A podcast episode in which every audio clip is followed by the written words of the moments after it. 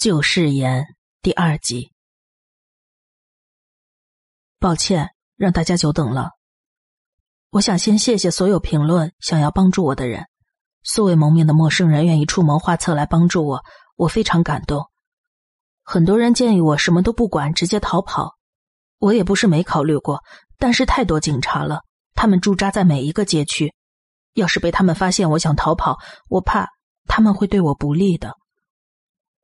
有一个朋友留言问我能不能跑去机场，但是旧誓言本地没有机场或者火车站、长途车站什么的。我坐飞机到的小石城，离这里还有四个小时的路。还有很多朋友建议我别去贝瑟尼的聚会，真希望我当时看到了你们的建议。贝瑟尼住在一座豪宅里，除了这一点，那个聚会就跟其他普通的私人聚会一样。我跟卡西迪到的时候，奥利维亚、梅根和肖恩已经到了，他们热情的欢迎了我们，这让我几乎忘记了旧誓言那些让人毛骨悚然的地方，几乎忘了。贝瑟尼一见到我就快步走过来，脸上洋溢着热情的笑。利比，你能来真是太好了。我礼貌的笑了笑，正打算开口回应，他连忙继续说：“你觉得今天的礼拜怎么样？”卡西迪告诉我，你之前也参加过。哦，嗯，我我不信教，但是，嗯，那个，你们的礼拜确实很棒。我想问他，或者问问卡西迪，关于我听到的那些声音，但是组织语言的时候，回想起那段经历，我怕这些会不会只是我的幻觉呢？我不想让这些珍贵的朋友觉得我疯了。每个人的信仰都是虔诚的，旧誓言只是一个很传统的基督教社区而已。我不应该因为他们对上帝充满热情和爱来批判他们。你有没有兴趣多了解一下？贝瑟尼盯着我的眼睛问我，他的嘴角越咧越大，笑容看上去有点疯狂。小组其他的人也都盯着我。我突然想起了贝瑟尼在餐厅对我的审讯，现在我也一样，要给出正确的答案。嗯，当然，当然了，太棒了！有个人你得见见。贝瑟尼回身朝厨房的方向挥了一下手，越过他的肩膀看过去，人群中有个特别的存在，是那个年轻的牧师。他正坐在厨房的柜台上。周围的人群喝酒跳舞吵吵闹闹，而他只是冷淡的看着每一个人。他看到了贝瑟尼挥舞的手，笑了笑，朝我们走了过来。我紧张的咽下一口气，所有的恐惧霎时间都冲回了我的身体。加勒神父，您来看看利比，是卡西迪的朋友。很高兴见到你。加勒神父朝我伸出了手，我谨慎的跟他握了手。作为一名牧师，您是不是太年轻了呀？啊，哼，怎么会呢？主不会根据年龄来选择他的仆人，他选择我来牧养他的羊群，所以，我就是他在地球上的一名使者。我又不知道该怎么回复了，只是笑了笑。加勒同样报以微笑，他的笑容就像露出牙齿的柴狗。卡西迪跳过来握住我的手，神情似乎有些紧张。呃，神父，利比不信教的，所以他可能不太懂。哦，当然了，我完全理解。不过，欢迎你明天再来礼拜，你肯定会觉得更加愉快的。明明天的礼拜，我我以为基督徒每周只能去一次礼拜呢。是啊，一周一次。如果你想下地狱的话。奥利维亚不知道怎么了，突然发起了脾气。梅根狠狠踢了他一脚，同时看着我笑了笑。奥利维亚的意思是，我们这的传统跟别的地方可能不太一样，你不用理他，他实在是太虔诚了。我笨拙的点点头，想再说点什么，憋了半天。呃呃，贝瑟尼，你的 party 太棒了，小组的人都笑了。好像我说了什么搞笑的东西，加乐也像柴狗一样咧嘴笑了起来，他盯着我的样子让我非常不安。这不是真正的 party，小傻瓜。卡西迪笑着跟我解释：“真正的 party 午夜才会开始呢。”肖恩补充道：“午夜时分，我们去地下室里。主人贝瑟尼在邀请我。那时候的聚会才会真的到达高潮。”我很抱歉，朋友们。听完他们说的话，我紧张的要命，实在鼓不起勇气去看他们在地下室搞什么。半个小时之后，我就装作肚子疼离开了。我飞奔回了卡西迪的家，路上好多警察都看着我跑过，头盔遮住了他们的脸，但我感觉到那些眼睛在追随我的步伐。脑子里太乱了。我想回卡西迪家直接睡觉，等头脑清醒了再考虑怎么办。我打开门，差点吓得跌坐在地上。卡西迪的父母站在门口，微笑粘在他们不眨眼的脸上。晚上好，亲爱的，这么早就回来了？嗯，是，我感觉不太好。卡西迪还在聚会上呢。卡西迪的母亲一直盯着我看，有一刹那，我感觉她的眼睛抽搐了一下。汤姆，她对丈夫说，但是眼神没有从我身上移开。你上楼去吧，我有点事想问，雷比。汤姆尴尬的停顿了一下，微笑的表情似乎有点被撼动了。上楼吧。汤姆转身走上了楼梯，还没等我做出任何反应，卡西迪的母亲用双手使劲卡住了我的肩膀，手指几乎挖到了肉里。他把脸凑过来，整个过程微笑不曾离开他的脸。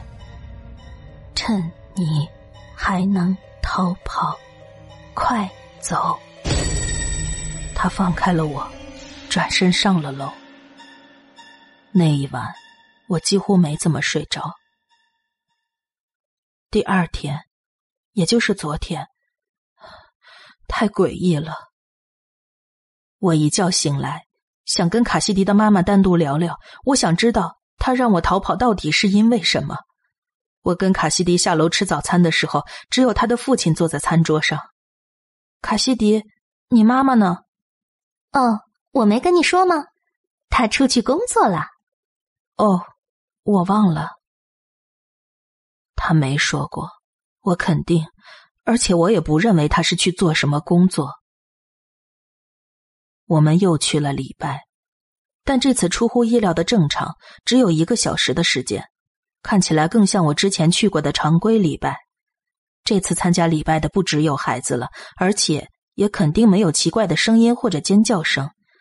老实说，我开始怀疑前几天的事情是幻觉了。直到礼拜之后，大家聚集在教堂外，迟迟不肯回家。我又困惑了。卡西迪，怎么了？加勒神父听到了忏悔。为什么全镇的人都在？忏悔不是很隐私的事儿吗？卡西迪转过头来盯着我，这是我在他脸上看到过最严肃的表情。如果你真的为你的罪行感到遗憾，你就得公开承认。否则，上帝没有义务原谅你。我又无言以对了。我们聚在一个看起来像口老井的地方，上方悬挂着一个十字架。我的脊背已经开始发凉。这不是大家在普通教堂或者项链上看到的那种十字架，它让观者感受到了痛苦。耶稣在十字架上尖叫着，他的嘴巴在痛苦的嚎叫中张开，眼睛直直的看向天空。他的手脚和肋骨的伤口刻画的相当仔细，他的四肢因为痛苦而扭曲着。十字架的部分已经褪色，生锈的金属让他看上去更加骇人。加勒爬上了十字架，一个陌生男人走出人群，跪倒在加勒面前：“原谅我，我犯了罪。把你的罪大声讲出来。”我之前真的没注意到，加勒严肃起来气场是多么可怕。他可能也就十八岁，相当瘦，也不是那么高，但是看他站在那儿指挥一个成年教徒，却并没有违和感。他完全支配了那个人的行为，我解释不了这是为什么。那个男人开始罗列他的罪过，那是些什么东西啊？普通、无聊、愚蠢。我满脑子疑问：这算哪门子的罪恶？大多数只是算尴尬而已，比如一不小心点开了那个黄金玉的视频。